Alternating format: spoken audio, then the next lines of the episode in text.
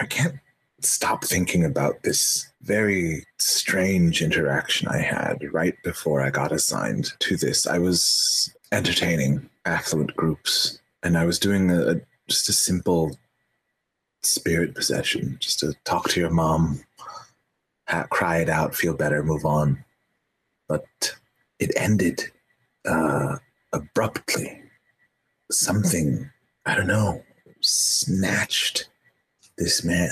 He, he had said, Something's coming. Normally, the spirits I communicate to don't have that type of an emotional response. And this one was of palpable fear. I believe something may be further along than just a simple cryptozoological issue.